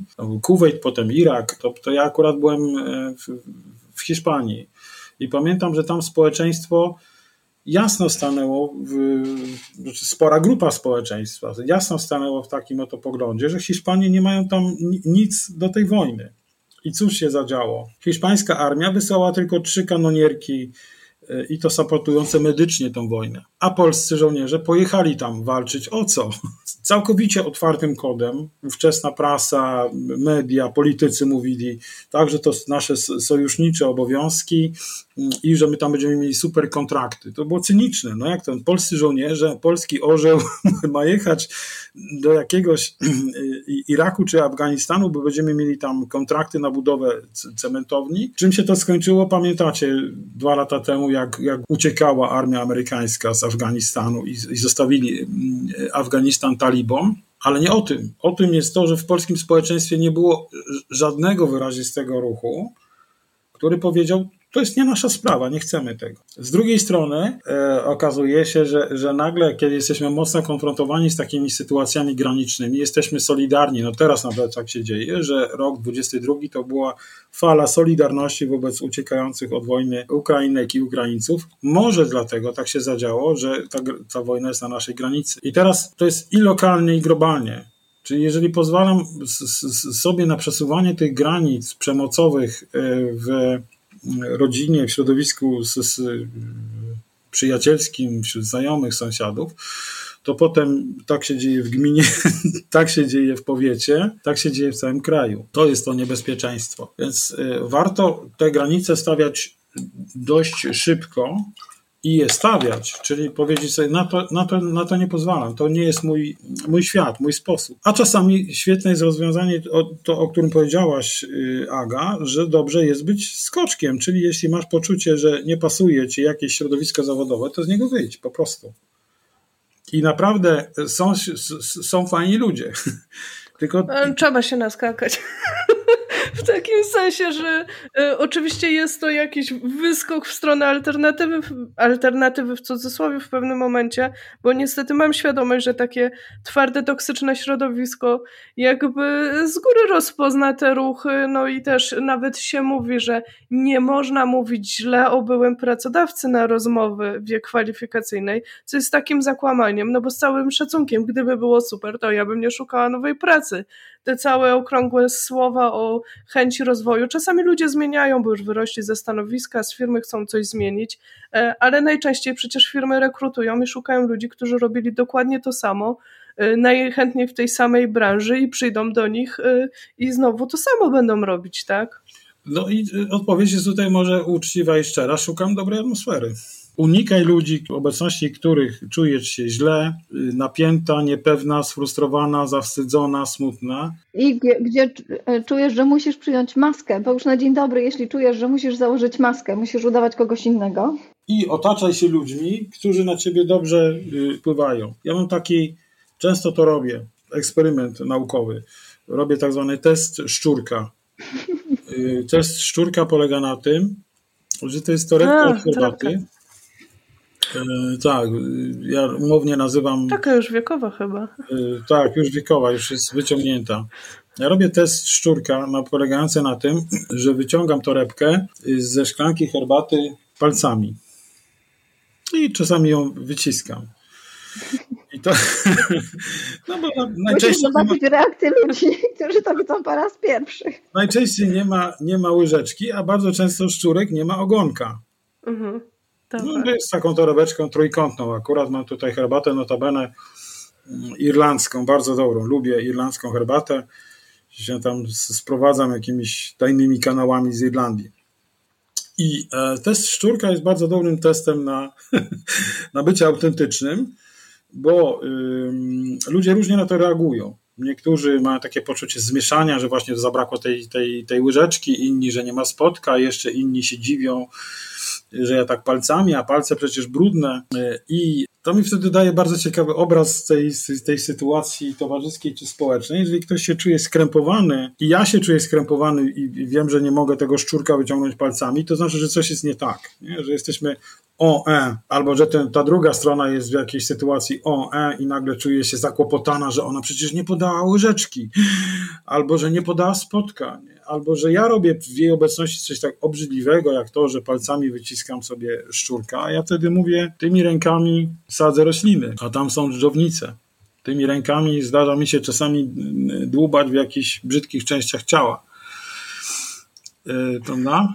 Tymi, tymi, tymi rękami dotykam, dotykam ziemi, głaszczę moje psy i koty. To, to jest tak jak w takim przepięknym y, wierszu mojego ulubionego y, poety Stanisława Grochowiaka. Są bowiem ludzie tak wymyci, że kiedy przejdą, nawet pies nie warknie. Mhm. I kiedy mamy być tacy, tacy właśnie wymyci, tacy poprawni, tacy, tacy gładcy, tacy ogoleni, tacy szczupli, tacy piękni, tacy y, influencerscy, no to nagle jesteśmy w którymś momencie zgubieni. Nie jesteś okej. Okay. Ja dlatego cenię sobie na przykład takie podcasty, czy taki sposób my myślenia. Jest, jest tam jakiś seria telewizyjna, ja telewizji nie oglądam, ale był taki Idealna Pani Domu. Mhm. Jakaś super dziewczyna zareagowała na, na to profilem chyba w, w, mediach społecznościowych, chujowa Pani Domu. I, i super. Bo ona mówi, stawiam temu granicę, nie? Mhm. Albo make life harder w odpowiedzi na make life easier. Tak, i e, e, pamiętacie te, te, te, dziewczyny, które tam zagrały, czy wystąpiły w, w, tym, w tym serialu i przychodzi jakaś tam pani e, prezenterka i mówi no ale tutaj to w szafce masz straszny bałagan. I ona jest taka przerażona, no masz straszny bałagan. I te z białej rękawiczki, znacie to, nie? Mhm. O matko, a tutaj po, po, pod szafką e, jest, jest brudno. No jest, ja ciężko pracuję, wychowuję dwójkę dzieci. Mam na głowie dom, jeszcze kota, psa. No, tak, i teraz jeśli ktoś nam te, te, te granice zaburza i wchodzi za cenami, to to już jest przemoc. I ważna rzecz, co jest absolutnie rewolucyjne. Uwaga, proszę się przygotować ocena jest przemocą. Myśmy w Polsce tak przywykli do bycia ocenianymi, że nawet nie widzimy, że to jest przemoc. Ocena, tak, o, jest, tu masz ładne włosy, masz brzydkie włosy, ładny samochód, masz brzydki, brudny samochód. To jest ocena, ale również oceny szkolne. Mądre systemy edukacyjne odchodzą od ocen pod tytułem dostateczny, niedostateczny, dobry, celujący. No bo to uczy nas świata ocen. Tak, u mojej córki tak jest w szkole, że nie ma ocen. I, i w rodzinie, y, a jaką ocenę dostałaś? Do mojej córki. I my wtedy z tym nie ma ocen. I, I to jest takie zaburzające, destabilizujące po prostu cały system, e, e, w którym rzecz się dzieje. Czy to jest aby na pewno dobra szkoła i tak dalej. Pomijając fakt, że w ogóle przecież e, w tych pierwszych klasach już teraz w ogóle chyba nawet w Polsce się odchodzi tak, mm, od, od oceniania dzieci. Zresztą... Chociaż w Polsce też pojawiają się szkoły, w których nie ocena jest istotna, a taka odpowiedzialność ucznia za proces uczenia, E, i do tego się dąży też, żeby dziecko było świadome, dokąd zmierza w tym procesie edukacyjnym, czyli też nie wszyscy ze wszystkiego muszą być dobrzy i cudownie, że tak jest, ale też e, cała ta dzisiejsza e, rozmowa w tej części dotycząca ocen przywodzi mi na myśl, że my jesteśmy też takim społeczeństwem iluzji i my z tego powodu między innymi powołaliśmy do życia ten projekt, ten pomysł, tę książkę, bo trochę żyjemy w takiej iluzji naiwności, że nie ma zła. Udajemy, że go nie ma, a jak jest, to to, nie nasza sprawa, odwracamy e, wzrok, bo przecież nie warto się mieszać, to są czyjeś sprawy i, i na tą przemoc nie wiemy nawet jak zareagować, nie potrafimy jej rozpoznać, mamy wątpliwości, czy jest. Więc mamy tą iluzję dobra, iluzję piękna, e, wszyscy mamy być piękni, wszyscy mamy być czyści, wszyscy mamy być e, dobrzy, a jak ktoś jest zły, no to co wtedy z tym robić? Nikt nas nie uczy, w jaki sposób być w relacjach toksycznych, jak się z nich wyzwalać, w jaki sposób ja mam siebie chronić, gdzie ja mam swoje granice, jak, jak rozmawiać, jak stawiać te granice. Nikt nas tego nie uczy. A propos uczenia.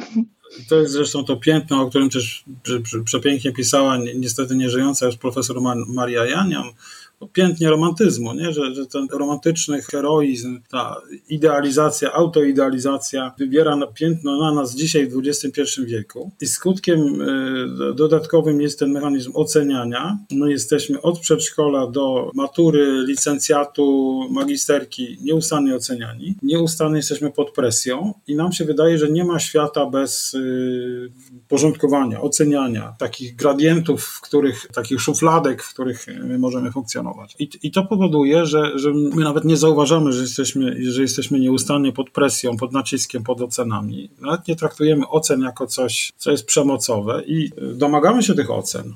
My często, jak to bez ocen? No, no, no tak to. Tak, to możesz prowadzić lekcje ze swoimi uczniami, dyskutując z, z, nimi i ucząc ich y, krytycznego myślenia, różnicy poglądów. Nie przywykliśmy do różnicy poglądów, bo nawet w polskich y, social mediach widać, że moja prawda jest mojsza od, od, od twojej jesteśmy w stanie y, nie dwie pary wychodzą z kina i rozmawiają o filmie, który właśnie przeżyli i jednej osobie się film nie podobał, a drugiej się podobał i są w stanie się pokłócić, tak? Mhm. Nie pójdą na kolację. Przestaną ze sobą rozmawiać, bo jeden, jeden pan z jednej pary uważa, że film był beznadziejny, a pani z drugiej pary uważa, że był piękny i wzruszający. I nie możemy powiedzieć, ok, cudownie, ciebie wzruszył, a mi się nie podobał i idziemy dalej na pizzę, tylko musimy się pokłócić, używać argumentów personalnych, tak? Przekonać siebie za wszelką cenę do swojej tezy. To jest też jednocześnie regresywne, czyli infantylne. To dzieci potrzebują takiej absolutnej zgodności ze światem. Jak ja lubię jednorożce z, z migającą lampką, to wszyscy muszą lubić jednorożce. Nie lubisz jednorożców, to, to nie będziesz moją koleżanką. My tworzymy klub miłośniczek jednorożców.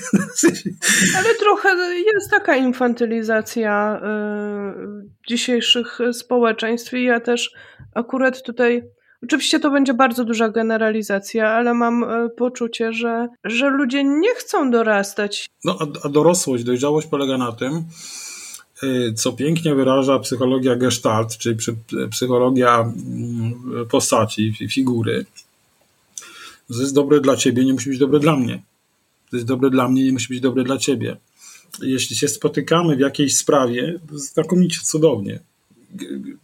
Jeśli się nie spotykamy, też jest świetnie. Ja nie muszę ciebie przekonywać do mojego stylu życia, ty nie musisz mnie przekonywać do swojego.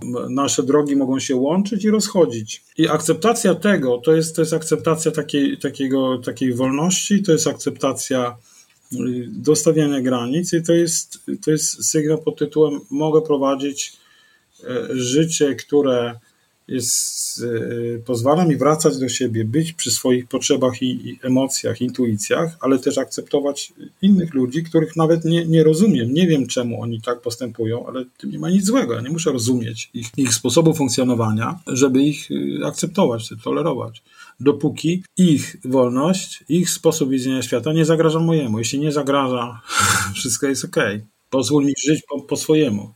Powiem tak, e, bardzo mi się dobrze z Wami rozmawia i e, ja też mogłabym prowadzić podcast biesiadny, e, w którym naprawdę godzinami rozmawiamy, ale umówiliśmy się na pewną ramę, więc tutaj do reszty merytorycznych tematów odsyłamy po prostu do książki, bo napisaliście naprawdę książkę na temat i jest tu mnóstwo rzeczy. Ale na koniec zapytam Was jeszcze, trochę Ania opowiedziałaś o tym, i to mi dało bardzo dużo do myślenia i się zgadzam z tym, że paradoksalnie też w świecie rozwoju osobistego jakoś tak wycinamy tę część, która jest niemiła, trudna, brzydka, no bo przecież wszyscy się rozwijamy, żeby już było tak y, prawie, że niebo na ziemi. I czasami się zastanawiałam, i jakby było, jakby było to niebo na ziemi, czy gotowalibyśmy sobie piekło, jak te wszystkie przecież dystopie y, często na tym się opierają.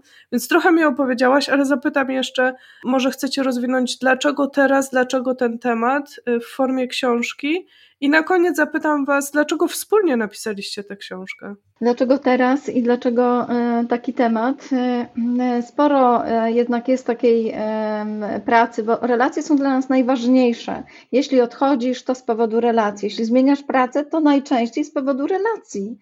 E, więc bycie w relacjach jest dla nas niesłychanie ważne, a jednocześnie bardzo się tego boimy.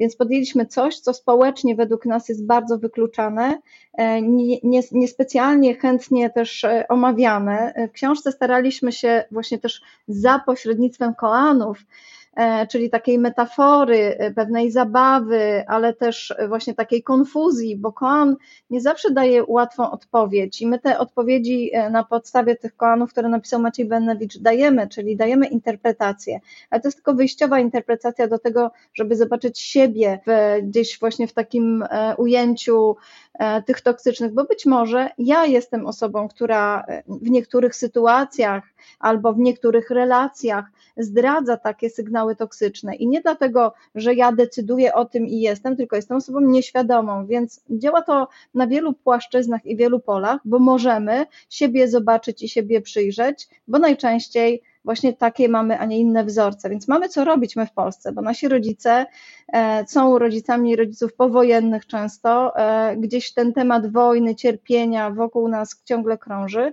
No i stąd między innymi to jeden z powodów, bo oczywiście jest ich więcej, z jakiego powodu ta książka i taka tematyka. Napisaliśmy też ją głównie do kobiet, aczkolwiek ona nie ma płci, tak jak to, bo my jako istoty nie mamy płciowości, więc dusza, która e, wchodzi w takie relacje, wchodzi je po coś, czyli po jakieś lekcje i też o tym piszemy, że jak odrobisz te duże lekcje, czyli wyciągniesz wnioski z tych relacji, z tego sposobu, w jaki wchodzisz w te relacje, to te odrobione lekcje E, już zostają odrobione, nie powtarzają się. Kolejne lekcje są mniejsze, e, więc dzięki temu możemy siebie rozwijać. Powiedziałeś, że gdybyśmy mieli tu idealność niebo na ziemi, to, to być może e, przesunęlibyśmy się jednak w jakąś nutę cierpienia i tak, bo potrzebujemy rozwoju, pewnie może tak, nie, nie wiem, nie, nie mam gotowej odpowiedzi, czy tak by się stało, czy nie.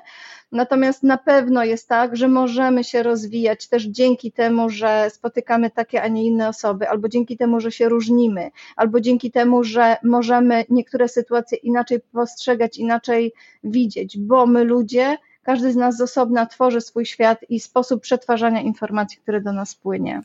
Dla mnie ta książka, no, no, no, może nie była autoterapią, bo mam, mam się za człowieka w miarę pracującego nad sobą i, i, i, trochę świadomego, ale na pewno była autorefleksją e, i też taką autorefleksją zbiorczą. Ja jestem takim typem pracocholika, dawcy, a z uwagi na moją biografię, o której też trochę wspomniałem, przez wiele lat miałem taką, taką takie i poczucie winy, a potem misję, żeby uratować moją matkę, która była w przemocowym związku.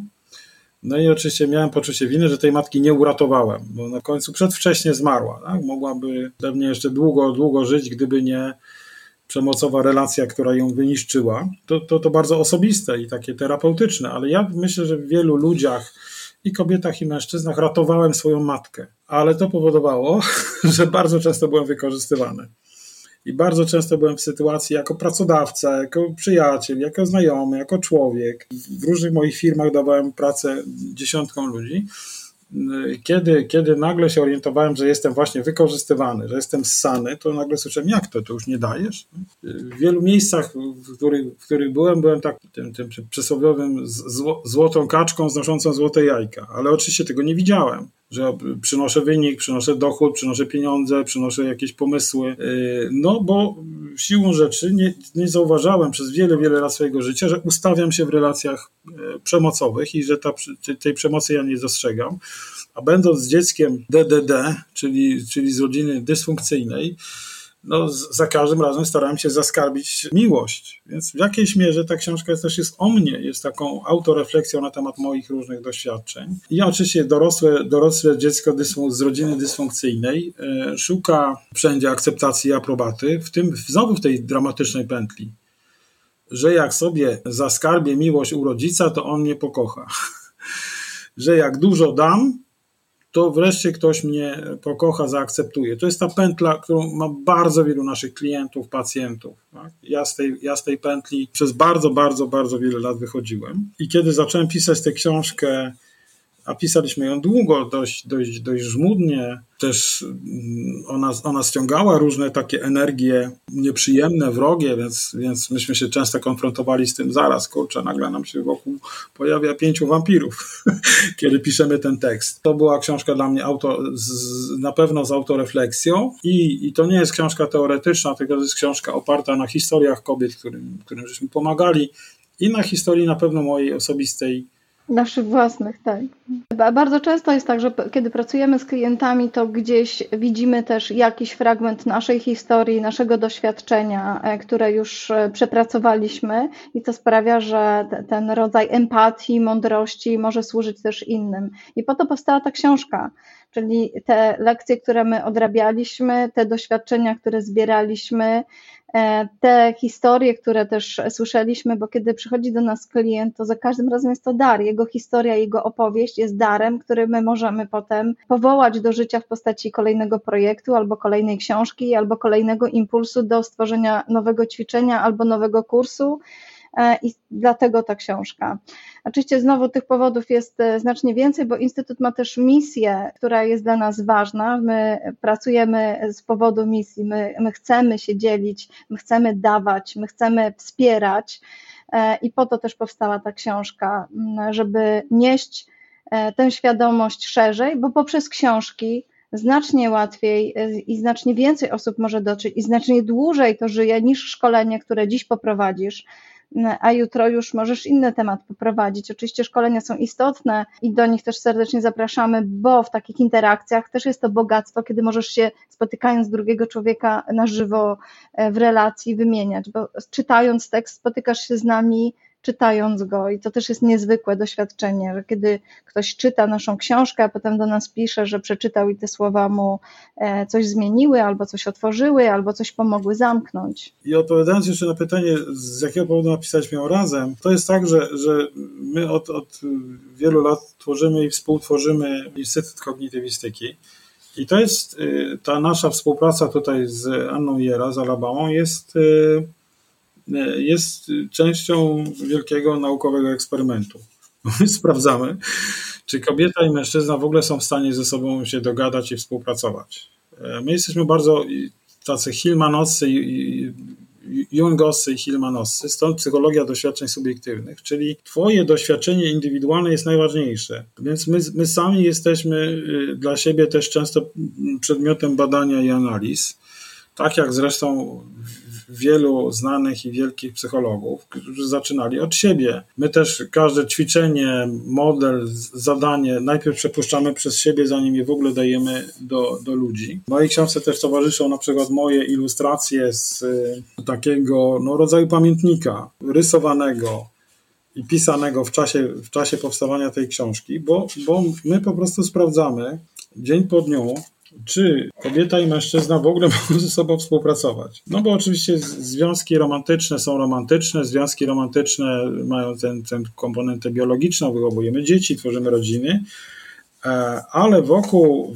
merytorycznej, kompetencyjnej współpracy kobiety i mężczyzny narosło wiele różnych e, mitów. To jest właśnie często też trudne, toksyczne, dziwne. Jest mnóstwo takich popularnych opinii, że, że mężczyźni twierdzą, że, że trudno jest z kobietami, a kobiety, że trudno z mężczyznami, a czy my właściwie jesteśmy z, z Marsa i z Wenus. My współpracując, jednocześnie analizujemy ten rodzaj współpracy i odpowiadamy sobie na, na, na pytanie, y, czy punkt widzenia kobiet, kobiecy i męski mogą się uzupełniać, w jaki sposób się mogą uzupełniać. I tak jak w tekstach biblijnych, po owocach ich poznaczy. Czyli jeżeli jesteśmy w stanie wyprodukować, stworzyć taki, taką rzecz jak książka, to znaczy, że, że potrafimy tę współpracę ułożyć. A żeby napisać książkę, to potrzeba naprawdę bardzo wiele y, cierpliwości, rozmów, mądrości, dogadywania, a taki rozdział, a, tak, a co ty napiszesz? Więc y, to jest, to jest poligon. Czasami budziliśmy się po nocy krótkiej, bo pisaliśmy i przychodziły nam jakieś pomysły i omawialiśmy je przez telefon, żeby potem za chwilę poprowadzić e, sesję, więc my w, te, w tym czasie jesteśmy w bardzo takiej intensywnej wymianie poglądów, myśli, doświadczeń nie zawsze się zgadzamy. Czasami mamy skrajne e, opinie na jakiś temat, więc e, badamy to, przyglądamy się temu, e, czym to jest dla ciebie, jakie to jest dla mnie, skąd te różnice, a może to jakieś wzorce, jakie to wzorce. Jeśli cię to pasjonuje, jeśli człowiek cię pasjonuje, jeśli twoja własna historia przestaje być dla ciebie ciężarem, a może stać się właśnie taką drogą badawczą, to to jest e, piękne doświadczenie, bo przestajesz być e, w poczuciu winy, że z tobą jest coś nie okej. Okay. Ciągle właśnie to słyszymy, z tobą jest nie okej. Okay. Nawet jeśli książka ma ten tytuł taki, że toksyczne relacje, e, to właśnie możesz podjąć decyzję, że chcesz żyć inaczej, że chcesz dla siebie czegoś innego, że możesz wybierać, masz wolność a to oznacza wolność do czego. I my zapominamy też o tym, że my w myśleniu o tych trudnych relacjach jesteśmy w takich kategoriach wolności od, od tego zła, od ucieczka, e, tylko do czego chcesz uciec.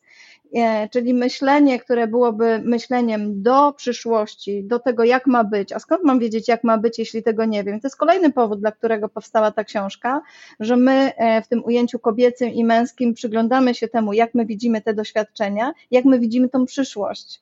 Jeśli my piszemy z perspektywy kobiety i mężczyzny, to dla nas też jest ważnym elementem w całej działalności Instytutu Kognitywistyki jest ważna wiarygodność.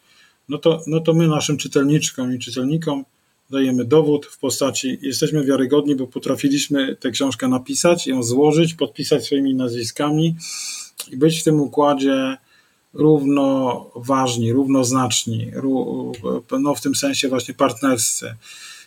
Przy wszystkich tych, nazwijmy to, wyzwaniach, które książka przed, przed, przed autorami stawia. Tak, i powiem Wam szczerze, że nawet ja sobie tak pomyślałam, jak e, umawialiśmy ten wywiad, przeszło mi przez myśl, nie dałoby się tylko z jedną osobą. Jakby, jak my to przeprowadzimy w trójkę? No bo nigdy nie przeprowadzałam przecież e, rozmowy e, z, z, z, dwoma osobami naraz, tak? Teraz widzę, że to e, się super uzupełnia i wy macie też właśnie to doświadczenie już długiej współpracy.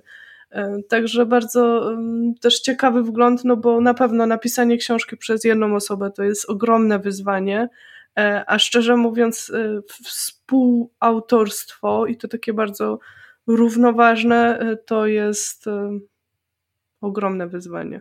Tak, my się też uzupełniamy jak twórcy Instytutu i właśnie wykładowcy czy autorzy, też, też pokoleniowo, no bo mm, Anna zaczyna się wychowywać na, na, tym, na tym etapie przejścia, czyli jest, jest, jest, jest małą dziewczynką, Y, kiedy jest to przejście z komunizmu, realnego socjalizmu do, do, do kapitalizmu, a, a y, dla mnie już jest to taki moment y, pierwszej mocnej konfrontacji z dorosłością. No i to cały łubudu po tych wszystkich reformach Balcerowicza, kiedy nagle okazuje się, że że no, miało być lepiej, a jest ciężej wszystkim, nie? lata 90. Więc to jest, to jest bardzo ciekawa też wymiana poglądów między nami, no w pewnym sensie pokoleniowych że my, że my widzimy to z bardzo różnych e, perspektyw. I doświadczeń życiowych, i pokoleniowych, i takich no, historycznych, które na nas wpływają, i oczywiście związanych z płcią i wszystkimi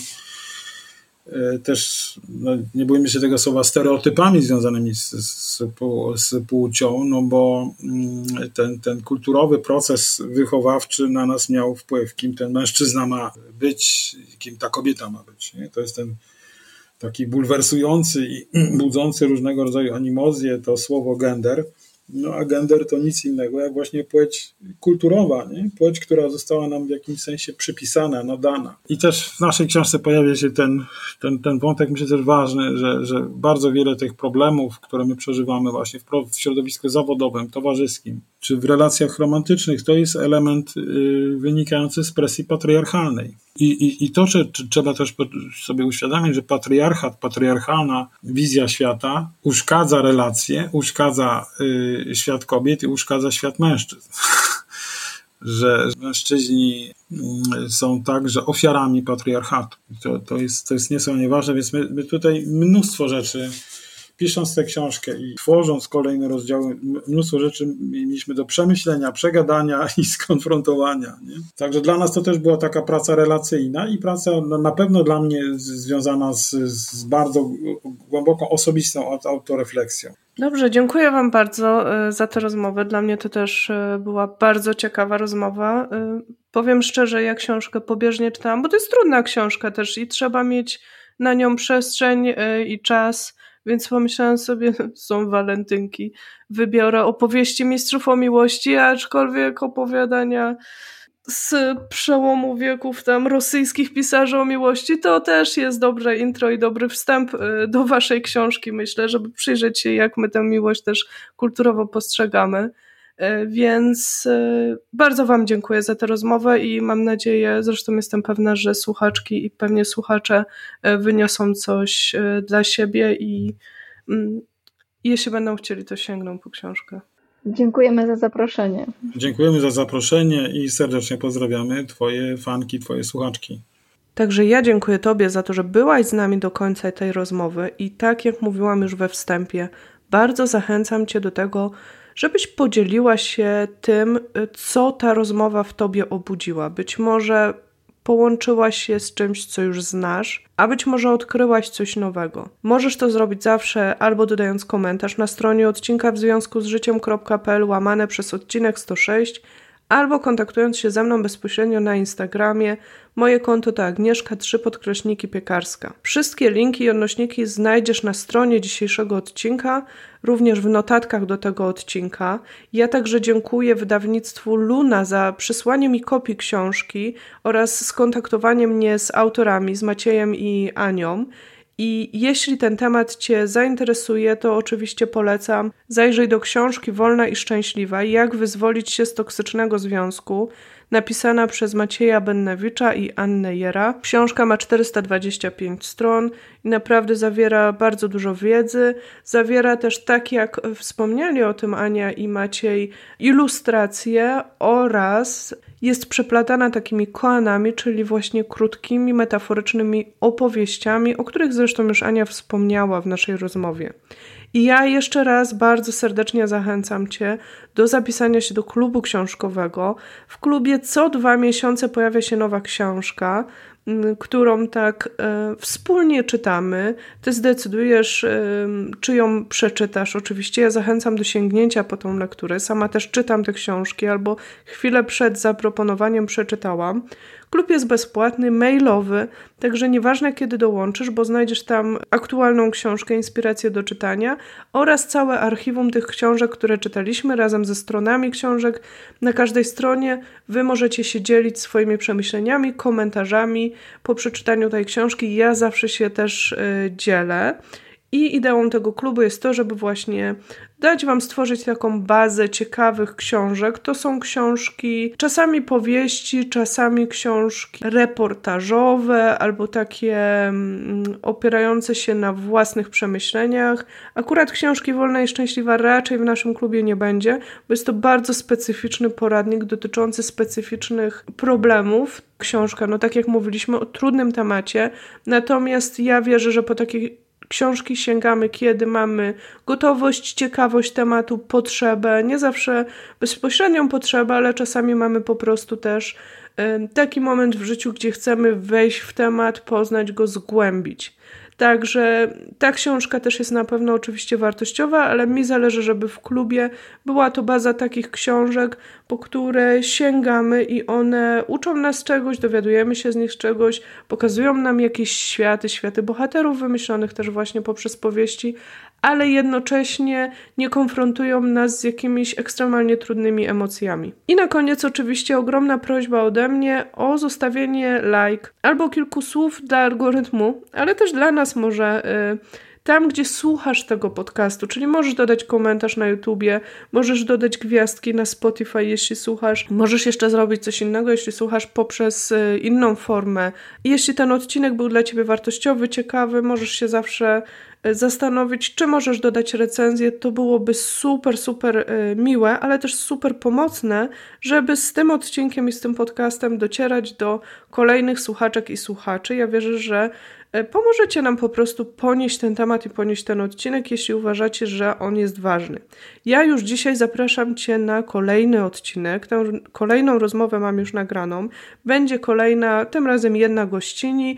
Temat myślę bardzo ciekawy i ujęty w ciekawy sposób, ale tego dowiesz się już niebawem. Jeśli chcesz otrzymywać powiadomienia o nowych odcinkach, to też zasubskrybuj tam, gdzie słuchasz, albo zapisz się po prostu do listy mailowej. Ja mailami przypominam o tym, że pojawiają się nowe odcinki. A już teraz życzę Ci dobrego dnia albo dobrego wieczoru, zależnie kiedy słuchasz tego odcinka. Trzymaj się ciepło, dbaj o relacje z samą sobą, dbaj o relacje z innymi. Życzę Ci tego, żeby te relacje były jak najbardziej zdrowe, jak najbardziej wspierające i mocne. A jak jest, to jest. Wiemy, że życzymy sobie wszystkiego najlepszego, a jednocześnie życzymy sobie po prostu tego, żebyśmy miały y, moc, siłę, zasoby i odwagę, które pomagają nam się jakoś właśnie polepszać to życie, mieć tą motywację do czegoś. Także tego wszystkiego Ci życzę i do usłyszenia w kolejnym odcinku.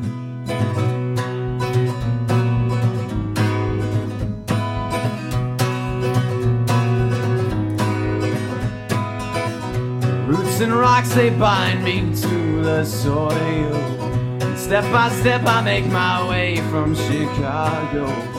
Storm clouds and flies drift to touch my skin. And all the while, my heart is touched by a piece of twine It's not entangled for mine. Be the ground beneath my